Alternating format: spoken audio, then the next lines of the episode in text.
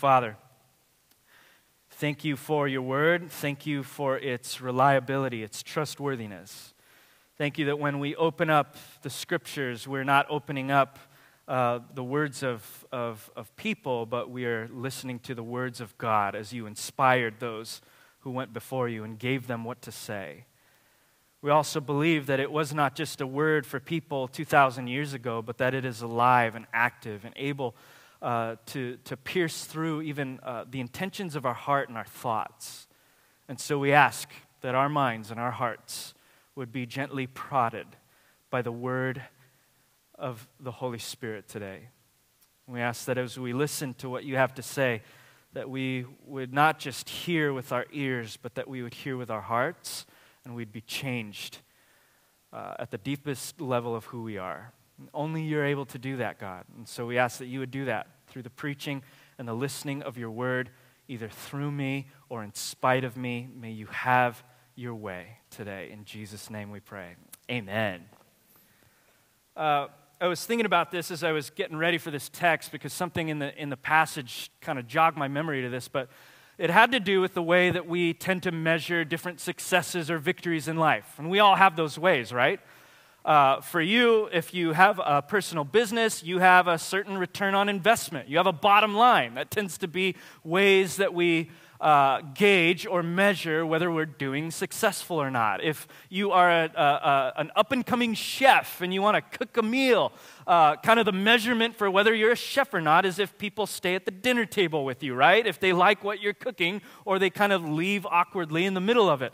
Uh, if you're a parent, you know, we have measurements. I don't know if any of them work, but we have them uh, we say things like, well, or, or we think things like, if my kid is happy, or if they do well in school, or if they don't uh, beat up other kids, or if they make me look like a good parent at the grocery store. You know, we have these buckets of measurements, whether they're true or not, uh, to gauge whether we're doing okay at a certain thing. And this is probably uh, replete all over our lives, even with the small things. Uh, Brianna and I love to go on occasion to get frozen yogurt. We'll get Froyo. And you can tell by the way that we engage with Froyo what is most important to us. So for me, I'll get the biggest cup I can and I will fill that thing with frozen yogurt. I'm talking about until it looks like a flat tire just dripping over the sides. Brianna, on the, opposite, uh, on the, on the other end, goes to frozen yogurt for the mochi. She doesn't care about the yogurt. In fact, she's told me on occasion, I would rather go to Yogurtland or wherever it is and just get a whole cup of mochi. And I'm like, well, why don't we just go to you know the grocery store and get a bag? Because I just I just want a cup of mochi. And so if you're looking at us, we have two different ways of measuring whether whether we're happy or not, to be honest. For her, it's mochi. For me, it's just frozen yogurt. We have these ways of doing it. Now, you might be asking yourself, as we've been going through the Gospel of Luke, speaking about the blessed life or speaking about the good life, you might be asking yourself, how do I know if I have the good life? You, don't, you might not even have ever been to a church before in your life until today, and you still might be asking that. This is a very American question to ask, right? How do I know if I have the good life? We're all seeking a good life, whatever that is, whatever that means. And the way that we measure questions like that are different for every person, right? You might say, well, the good life is to be married and have kids. If I can be married and have kids, that is the good life. That's the dream. Someone else might be like, no, it's, I want to be single and successful. I want to start a business. I want to do this for a while. For you, that is the good life. For someone else, it might be, well, the good life would be to live in paradise with beautiful things and a lot of stuff to do. And so you move to Santa Barbara to pursue the good life. Someone else might be like, well, the good life is a giant house with a yard. And so you move out of Santa Barbara to pursue the good life. So it's, it's different for a lot of people but we're all chasing it, right? We're all chasing the good life. We want to know that our life has been well spent, it's worth living, and it's good. And Jesus is no stranger to that. Last week we looked at the Beatitudes, the blessings. And blessing is Jesus' code word for the good life when he speaks to a group of people, he speaks to the poor, he speaks to the weeping, he speaks uh, to the destitute, the excluded, the people at the bottom of society's barrel. He's saying, The good life has come to you. That's another way of reading the line Blessed are the poor, for the kingdom of God is theirs. He's saying the good life has come to you because of me. I am here to bring the good life to people who never thought that they would get it. And he uses this term blessed to say, in spite of and in the midst of some of our deplorable situations, we can ex- still experience the good life. That means some of our versions of the good life are not actually good, per se. For those of us that have been measuring whether our lives are blessed, hashtag blessed, or whether our lives are good, or whether our lives are worth living because we have cars and we have money and we have a career, even a family and relationships and all of that stuff, Jesus blows the lid off of that illusion by saying the good life is available to people who don't have any of those things the poor, the weeping, the hungry. So, the good life, Jesus takes a step deeper. He says, yes, it is still available, but it's not simply locked up in money, food, affirmation, or all the things that we love and covet. It's deeper than that, it's on the inner level so that anyone can experience it if they'll just tap into what I'm about to provide for them. So, the question again that we're still asking and have not answered is what is the good life? If it's not money, cars, a yard, a giant house, living in paradise, on the American Riviera, what is the good life according to Jesus? And Jesus actually has two words that he, he uses frequently to describe what we would use in our day to say the good life. One is blessed. And that's really the status of someone that has the good life. They're blessed. But when he describes the good life, he uses a different term. He uses what you might be familiar with, a phrase called eternal life. Now, eternal life is confusing for us because we associate uh, eternity with time, quantity of time, right? And so, that actually, if you have a terrible life, eternal life might not be good news to you. You're like, I don't want to live for millions of years. I hate my life. It's terrible, you know? I want Jesus to come rescue me or whatever. But eternity or eternal life, as Jesus uses it, doesn't only refer to quantity of time, it certainly does. Uh, but everybody on the planet is going to live forever. That can't just be it. The Bible speaks clearly that every human being, whether they choose Jesus or not, is going to live forever. We are spiritual beings, unceasing spiritual beings, to put it in the words of Dallas Willard. So, eternal life doesn't just simply mean you're going to live forever and uh, surpass the clock. It, it, it, means not just quantity of time, but uh, quantity of life, but quality of life as well. And when Jesus speaks of eternal life, for example, John 3:16, for God so loved the world that he gave his only son, his only begotten son, that whoever believes in him will not perish but will have eternal or everlasting life. He's saying there's a quality of life that is available to people to come to me. It's not as simple as if you come to me, I will make sure you will live for eternity in the corner where you can't bother me. No, he's saying, I want to bring you, invite you into a type of life that you've never even dreamed about eternal life. And here and there, Jesus himself will explain what eternal life is and looks like. For example, this isn't our text. We haven't gotten to our text yet. I'm building up to it. But later on in Luke chapter 10, which we'll get to eventually, a lawyer comes up to Jesus and asks him a question. He puts him to the test, saying, Teacher, what shall I do to inherit eternal life? You hear that? What shall I do to get the good life? What do I need to do? How do I get the good life? Jesus says to him, What is written in the law? How do you read it? And the lawyer replied, You shall love the Lord your God with all of your heart, with all of your soul, and with all of your strength, and with all of your mind and you shall love your neighbor as yourself. He's quoting the Old Testament, which is an incredible passage here because he's speaking of every part of the human being. In other words, if I could paraphrase this lawyer who's quoting the Old Testament, he's saying, the, uh, the law says that you shall love God with your entirety your social circles, your ambitions, your mind, your strength, your body, everything. And love your neighbor as yourself, social circle. I didn't uh, include it in that line, but Jesus would reply to that lawyer by saying, You have spoken accurately. Go and do that. You hear what Jesus is saying? The lawyer asks him, How do I get the good life? Jesus says, Well, what does the Bible say? Well, the Bible says to love God with all of your entirety and love people. Jesus said, There it is. If you can tap into that, you will experience what is good. You could be poor and hungry and, uh, uh, and disheveled.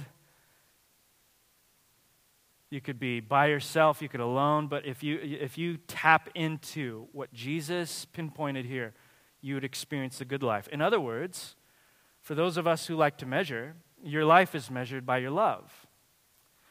And I should say that the quality of your life is measured by the quantity of the love that you're able to both give and receive. Love the Lord your God with all of your heart, everything that you've got your mind, your strength, everything, and pour out that love that you have received on your neighbor. The quality of your life is measured by the quantity of the love that you're able to give and to receive.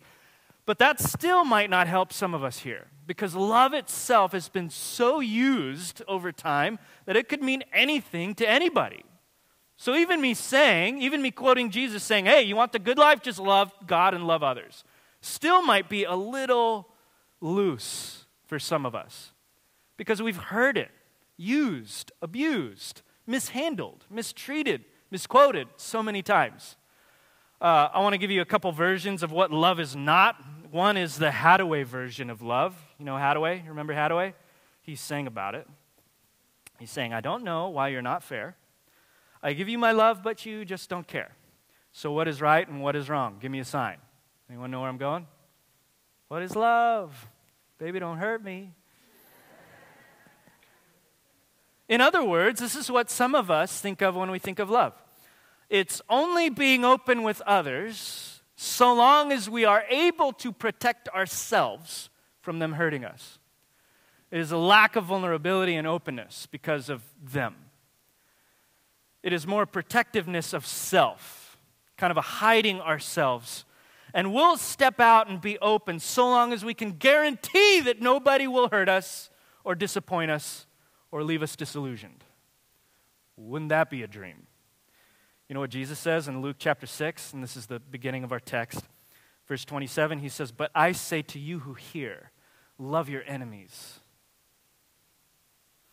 Do good to those who hate you, bless those who curse you, pray for those who abuse you. To one who strikes you on the cheek, offer the other also. And from one who takes away your cloak, do not withhold your tunic either. Give to everyone who begs from you, and from one who takes away your goods, do not demand them back. And as you wish that others would do to you, do so to them.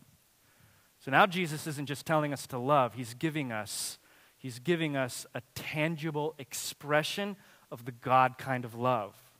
As I'm reading that, how many of you are squirming in your seats? You're like, oh, okay. Last week it was feisty Jesus, now it's uncomfortable Jesus. Jesus says things that are uncomfortable.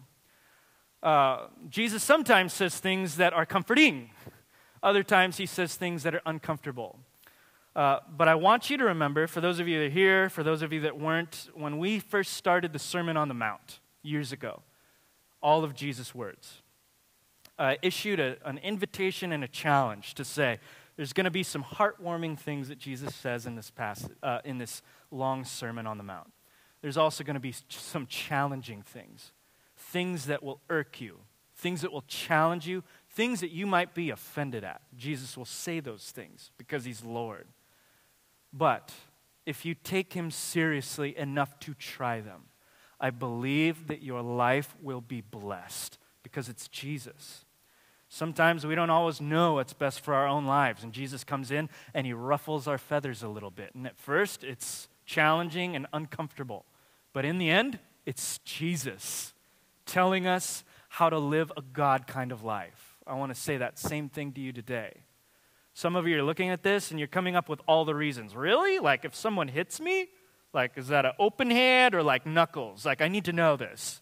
What if I'm in the right? What if it's self defense? You know, like you're going through all the things. Don't get, don't get hampered in the details. Because this passage isn't teaching us that we need to be doormats for people nor does it tell us that we need to put ourselves in a position to be abused by people further. because abuse is real. And in other places in Scripture, we find that you are actually most effectively able to love people when you have healthy boundaries. So, this isn't Jesus telling us to be doormats or to be beat up or to stay in those types of relationships. He is telling us to love, which sometimes entails boundaries, healthy boundaries. But what I want to get at in this passage is that this is vastly different from what most people think of when they think of love. It is more like the Haddaway song I will love you so long as you love me. And I will give to you and be open and vulnerable with you so long as you don't cross me. The moment you cross me, I'm out. Or take uh, this example. On the far end of the Haddaway spectrum, I want to call this the Dale Carnegie version of love. Anyone ever read uh, Dale Carnegie? He came out with a book called uh, How to Make Friends and Influence People. And to summarize the book, there's basically seven, uh, six steps in how to engage people and make them your friend for business purposes. Uh, they're things, they're actually really good things. They're things like smiling. I wish someone told me that when I was 16. Smile, Chris Lazo. I'm smiling now. Ask people about themselves. Don't just talk about yourself. You know, like a basic social etiquette. There's about six things that he runs through uh, which are actually all good. But let's not confuse that with love, because the bottom line is that we are to influence people. There's a line that came out years ago called paying it forward, where you do something good for someone in hopes, like you would never say this, but in hopes that someday your return on investment will, uh, will, will land in your lap. And so we're making friends and influencing people so that later we'll be able to tap into that uh, social collateral for our benefit. And that's fine. That's actually, that's actually good business. And it's not bad to be afraid of being hurt either. Let's just remember that that's not what Jesus describes as love. Call it being afraid of vulnerability, call it social intelligence, call it whatever you want, but don't call it love. Because contrasted with the Dale Carnegie version, where you are uh, if, if the Haddaway version is, I'm only open if I can protect myself from you, the Dale Carnegie version would be, I'm being open with others to get what I want in the long run. Jesus comes in and says, If you love those who love you, verse 32, what benefit is that to you? For even sinners love those who love them. you hear Jesus, you can all, all, almost hear like a little sarcasm in his voice. It's like, that's not great. Everybody does that. That's like common practice. And if you do good to those who do good to you, what benefit is that to you? For even sinners do the same. If you lend to those from whom you expect to receive, what credit is that to you? Even sinners lend to sinners to get back the same amount. And all of a sudden, in a fell swoop, Jesus turns some of our self serving and self protecting definitions of love on its head with his own. Now, again, those practices are actually pretty awesome. And they will make you friends. And we should do it. Let's just not confuse that with Jesus' version of love, which is absolutely radical. Luke chapter 6, verse 27 love your enemies. You want to tap into the God kind of life? Try loving your enemies. Do good to those who hate you. Bless those who curse you. Pray for those who abuse you. To people, in other words, who won't return the favor and may throw it back in your face. Jesus is saying, if you want to tap into the type of love that I have experienced with the Father and the Spirit for all of eternity, try loving your enemies. An enemy is uh, one of those words, I don't know if you've ever experienced this when you're reading the Bible, but it's one of those words that triggers in me this defense mechanism, kind of a self righteous defense mechanism. Uh, it's a harsh word because I am not willing to call anybody my enemy for a lot of reasons. One, I'm a pastor of a church, we can't do that. And two, I'm a Christian. I love everybody, right? Do you have any enemies? Some of you are like, no. It's one of those words that, like, when you lob it into a conversation, it just ends the conversation, sucks the life out of the room. And I don't know, I don't know what it's like for you, but for me, this is a hard word to apply to my life, even though it's so good. Because that word is like, it, it seems so out there. Like, okay, when I think of an enemy, I think of someone who's trying to kill me, you know, or ruin my life. But that's not always the case. An enemy is simply someone that you don't want anything to do with. Got any of those? Though you may force a public smile when you see them at a conference or in the parking lot or at church, it's someone that you just don't want anything to do with. And the spectrum of intensity can be all over the place. It can be mild to completely hostile. It could be people groups, it could be a certain race that you might cordially uh, speak about. Uh, it could be immigrants. It could be your ex boss. It could be someone you love because it's the Christian thing to do, or by obligation, perhaps they're your family member, but you hate for all intents and purposes. Hate, another word that we're not always willing to use because it's so unchristian. And yet, if we were honest with ourselves, do we ever experience that in real ways with real people? An enemy is someone you're simply wanting to avoid and have nothing to do with. Now, I want you to practice something with me right now. There's time of reflection. I won't call on names or ask questions, but I want you to imagine who that person is. Someone could be in Santa Barbara, could be someone out of the state, but that one person in your life that you want to avoid. If they came in the room, you would walk, you would walk to the other side. If you saw them in the grocery store, you would awkwardly make your way to the check stand uh, and try to get out of there. If you see them on the street, you cross over or you look the other way. Or you see them in person and instantly, or you hear their name, or you see something about them, or hear something about them, and your shoulders begin to tense up and you feel stressed. I want you to think of that person right now if you have one of those persons. If you don't have one of those persons, I want to be your friend because you are awesome. But if you have that person, I want you to imagine that person, someone you really would want to avoid right now. When Jesus says, uh, because love can be so confusing for us to nail down, this is why I think Jesus kind of gives it flesh by explaining it. How to love your enemies. One of those ways is to bless those who curse you.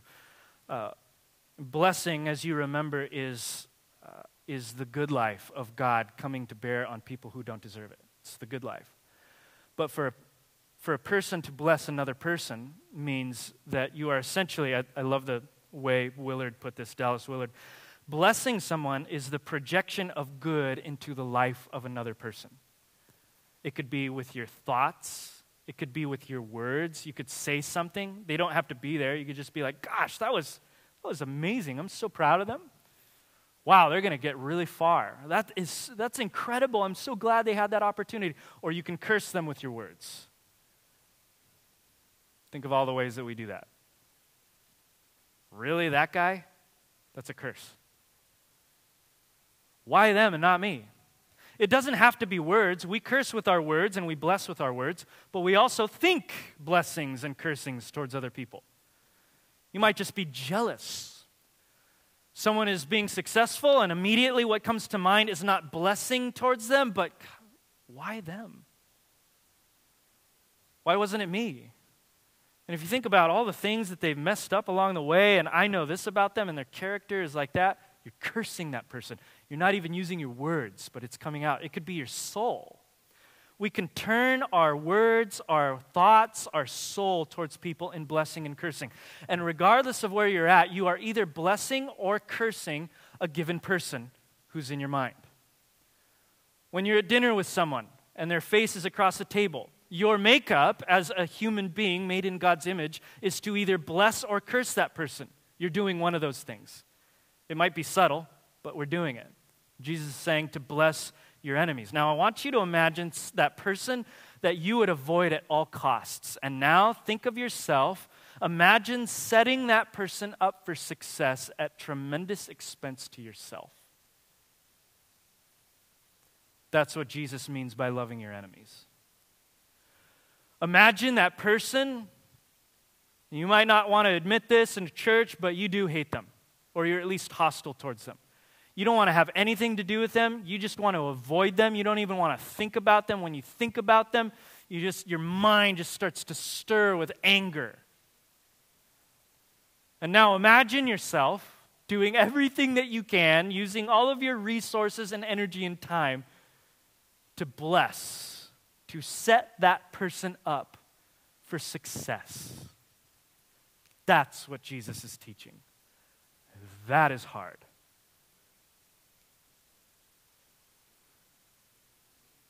That will not make its way into any pop song. That is not top 40.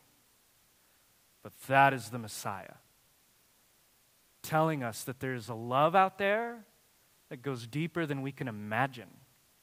It goes deeper than we are sometimes even willing to go. Love isn't just a standard business practice, it's not mere social intelligence, it's not a guarded nature, it's not even religious moralism. Love is crazy. Because that's crazy. How many of you are ready right now to find that person, whether you have to call them on the phone, show, them, uh, show up at their house, or just run into them and, be, and, and just do something that would empower them mightily, even at your own expense, even if it was to save face or to lose face? Love is crazy. It's hard to turn off that, that knob of hostility, right? It's hard to turn off the feelings of contempt that we have for people, even if they're small. And maybe the truth is, the question you're asking right now is why would I want to do that? I love hating the people that I hate. It makes me feel good, it gives me energy. And how in the world is blessing people that I hate the good life? I feel like getting out all of my rage on this punching bag in my garage is the good life because it's relieving stress. I feel like harboring that anger towards that person, that entitlement that I have, is a better life than actually going out of my way to bless them. And here's why. Here's one of the last lines today, verse 35. Jesus says as he continues, and do good and lend, expecting nothing in return, and your reward will be great, and you will be sons or daughters of the Most High. Now, when Jesus, when Jesus says right here to expect nothing in return, I believe that what he's saying is not simply a command for us to follow. Certainly it is. We're to expect nothing in return. I think Jesus is getting into the type of life that his sons and daughters are able to live if they would trust him and follow his invitation. Meaning, he's not simply commanding people who are rageaholics or angry or have unforgiveness or bitterness to do something that they're not. He's calling them to be something that He is. He's calling them into a different quality of life, into a blessed life. To be able to say, by their own spiritual ability, I don't need anything in return from my enemy. I'm free to bless them. I don't even need my pride tickled. I don't need my face saved. I don't need anything in return. I am free to give to them what I need to give or to simply be kind. It is really a freedom from entitlement, which is a nasty plague. Entitlement comes in various shapes and forms. For our enemies, it might be, well, you should have treated me better. You should have given me that raise. You should have given me a job promotion. You shouldn't have crossed me. You shouldn't have embarrassed me in front of those people. You shouldn't have uh, uh, constantly looked for ways to put me down in public. And the list goes on and on and on. You shouldn't have. Why? We have this sense of entitlement, if we're honest, that we deserve better. And when things, when our life is motivated from entitlement, we get poisoned. What Jesus here is speaking about is not merely an arbitrary, impossible, rote behavioral command. He's talking about a transformation of a person who needs nothing in return, just like him. Psychologists uh, call free, this type of freedom from entitlement, they use a, a particular word for it. They call it empathy. And empathy is different from sympathy uh, in the sense that sympathy is still uh, far removed from the person. Sympathy is this it's, I feel this towards you, right? I pity you. I feel this towards you. But empathy is, I feel this with you. I feel what you're going through. I'm not feeling towards you. I don't pity you. I'm not angry at you. I'm not happy at you. I, I feel what you're going through in such a way that I understand you a little bit more than I did. And that is incredibly hard to do, especially with an enemy. Because our enemies are the people in life that we simply do not understand. And it's hard to do because it's like battling a brick wall. You can't see the person on the other end of the wall. Years ago, there were a few people, uh, I had a few friends, and they weren't like your stereotypical enemies, you know, like arch nemesises coming at me with guns and swords. Like, they were, they were my friends. I did spent a lot of life with them. And we would eventually become what Jesus is describing here. I would eventually become this to them a cursor, a hater, an enemy former friends. And this type of thing didn't happen overnight, it happened little by little. You know how it happened for me? It happened with small uh, words or gestures or actions that rubbed me the wrong way. They weren't even that bad. I just took them personally. And someone would say something, I'd be like, ah. But I wouldn't talk to him about it. I wouldn't address it. I would just hold on to it and let it simmer like a seed in my gut. And for me, that was me taking a brick and putting it on the line between me and that person. A week or two weeks later, something would happen. I feel like I was, you know, offended by that. Like, oh, what were they thinking? Like, don't they, don't they know? Like, don't they know what I'm going through? Why would they say that? Why don't they appreciate me more? Why not this? Why not that? Second brick. And over time, I would create this little line of proverbial bricks made out of my offenses, my entitlements, my bitterness. And at a certain point, I didn't need to think too hard because now I created a line, a shape that would take on its own form. After that, things just started to spiral. I just started stacking bricks. Well, he did that. It didn't even have to do with the person. Maybe someone else would share something, I would immediately interpret it. Oh, yeah, that, uh, of course they would do that. They've had it out for me since the beginning. Stacking bricks. Till before you know it, there was a wall of the bricks of my offense between me and these other people. You know what happened at that point? I couldn't see them. All I could see were my offenses. And that's how I operated. It got to such a point that I couldn't even think about this group of people. And they're not in this building, it's not any of you, okay? This isn't a passive aggressive sermon here. Smiling. Got to a point where I'm like, I could not even think of their face without the brick wall of my offenses rising up before me. I want to fast forward through the depression, the burnout, and everything that I taught. If you ever want to hear that, you can look at the Messy Church series where I bleed all of my emotions upon the congregations of Santa Barbara to find what that season in my life was like because I got sick. I got sick from my own hatred and unforgiveness. But when I got healed, there were a lot of things in play there, but one of them was I remember uh, at one point realizing what that person had gone through at a particular time when I had first gotten offended. And you know what happened? Something clicked. I was like, oh, yeah. Yeah, of course they said what they said and did what they did. Like, I probably would too. And didn't justify their actions in my mind. It didn't make it okay. It didn't change me. But all of a sudden, something shifted.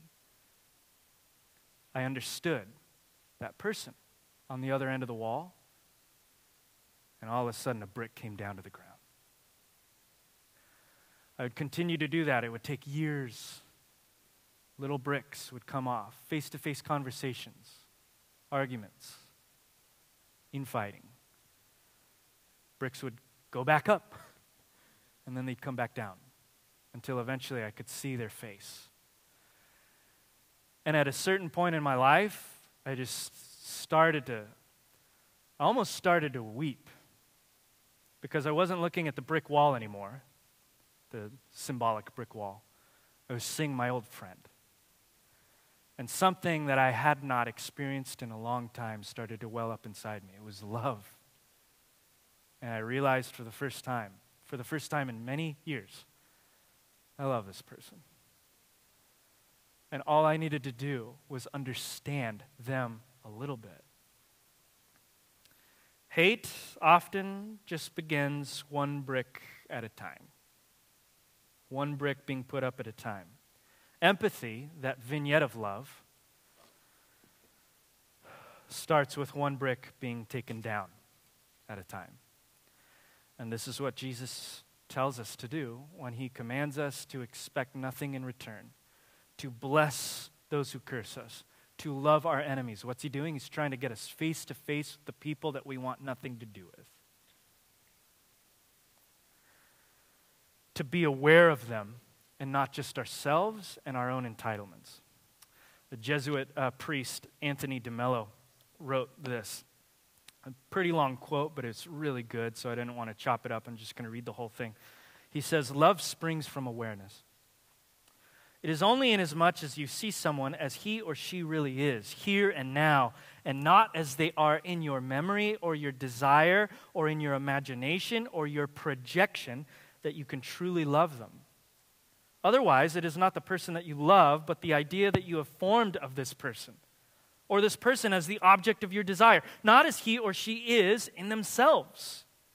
And this involves the enormous discipline of dropping your desires, your prejudices, your memories, your projections, your selective way of looking. A discipline so great that most people would rather plunge headlong into good actions and service than to submit to the burning fire of this kind of asceticism. So, the first ingredient of love is really to see each other, to take the brick wall down one brick at a time, and to see and understand and empathize and to feel. For those of you that think, I love everybody, I'm a Christian. I don't like them, but I love them. Ask yourself this Do you also understand them? Could you sit across the table from that person that you want to avoid and recite to them what they're going through in such an accurate way that they would agree with you? Because if you can't, perhaps you're missing out on the divine life because it is impossible to hate somebody that you understand. Try it. It is impossible to hate somebody that you understand. Which means that if that's true, as Jesus is trying to scrunch us up against the very people that we want nothing to do with, to bless them, to be good towards them, to pray for them, to talk to them, to love them, then this love is also a tremendous kind of freedom. Why is it the good life? Because it's a freedom from the things that have been holding us down for years. For me, entitlement, unforgiveness, bitterness, rage, anger. I'm telling you, years later, I am happy to be free. While psychologists might call it empathy, the Bible simply calls it one aspect of love. And it's the good life precisely because it's a free life. And when you are able for the first time to experience a Monday morning without bitterness or anger or unforgiveness or the harboring of resentment, you will understand, at least by glimpse, what Jesus meant when he spoke about this. It's the good life precisely because it's the free life. And so Jesus isn't here or in other places just giving us a list of impossible commands. Love people that you hate. Ha ha ha. Curse people who bless you. Nah. like my cousin when I was a kid, just with his palm on my head saying, Hit me, hit me, hit me. like, that's not God. He's not telling you things to do so that you can simply fail and he can laugh at you or beat you over the head with his, his holy stick. Jesus seems to believe that people can actually live this way. And when he describes the life of the kingdom, he gives us everything that we need to step into that. To those whom God calls, he also equips. And Jesus isn't giving us a list of undesirable, impossible commands. He's simply showing us how free you and I can actually live. But it's only available in Jesus Christ. And in this last verse, in verse 35 and 36, Jesus would end this by saying, You do all of these things, for God the Father has been kind to the ungrateful and the evil. Be merciful, even as your Father is merciful. Do you see what Jesus is saying? Love others because you uh, love your enemies because you have been God's enemy and he loved you unconditionally.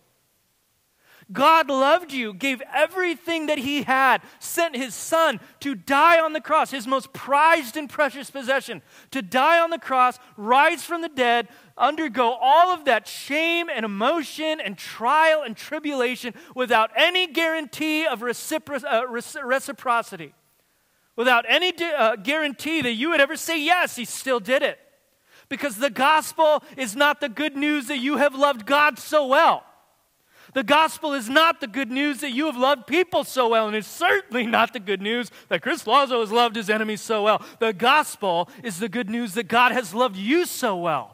God loved us, not that we loved him. The gospel is that Jesus came to give people who were poor and hungry and empty and excluded and hate filled a chance at experiencing what true love is when we were not loving, as Paul would say in Romans, to put a paraphrase. God, uh, Christ died for us. And it's not that we loved God, but that God loved us and there he proved it on a hill called Calvary, where he died and bled, that our hostilities would be washed away and we would be able to step into the freedom that we can have in Christ. And there on Calvary is the gift of love, where the walls of hostility are replaced with avenues of love. This is the life that he lives, even if you don't, even if you failed. This is his life. But he invites us into his life to experience what it's like to love God and neighbor. The good life, for those of us who measure, is measured by how much love you can give and receive. And perhaps you're here today and you have failed to love people. And I want you to know that you're in the right place. If you're running dry, if you find yourself filled with hostility or even irritation, maybe you find yourself easily irritated by people or things or circumstances. Perhaps you're struggling with bitterness or unforgiveness. I don't want you to leave this place under an overwhelming canopy of guilt and shame because that's not yours in Christ. I want you to bring that guilt and bitterness and anger and unforgiveness to Jesus Christ who's able to take it away. So, if that's you, perhaps the best thing you can do is to not try to love better, but to receive love from the one who has loved you without measure. And allow Jesus Christ in this moment to begin setting you free, one brick at a time. I'm going to ask uh, Gabrielle to come up. And, you know, usually we we'll spend uh, the remainder of our gathering together singing three or four songs. And the point of that is to reflect so that we're not running out and forgetting what the Lord has worked in our hearts. It's to just marinate there and to reflect. But I don't know that we necessarily need that reflection this morning. I feel like we've been reflecting. And you already know who that person is. And we're already keenly aware of our failures. So what I want to do instead is I'm not going to I'm not going to do 3 to 4 songs. We're going to do one song. But as we do it, And even before we do it, let's just ask for the love that we don't have and desperately need. And for the God of the universe to pour his love into our hearts by the power of the Holy Spirit. Perhaps the best thing that we need right now is not to love others better, but to simply be loved by God. And if that's where you're at, I want to invite you for the next four minutes to sit softly and receive.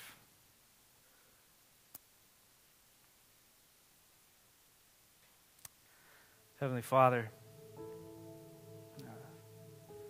ask that today, as we end our gathering together through song, that you, by the power of your Holy Spirit, would do all that you need to do uh, in order to heal some of the stuff going on inside us. And I know in a room packed like this, there are certainly people who've been hurt and shamed and left to the wayside, abandoned, struggling.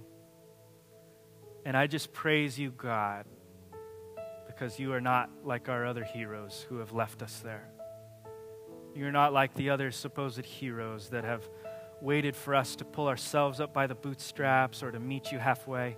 You have met us the entire way.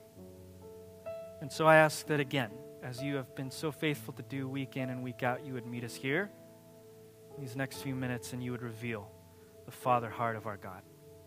You take away our sin and our shame, our bitterness, our unforgiveness, and that in place of those things, you would simply bring healing.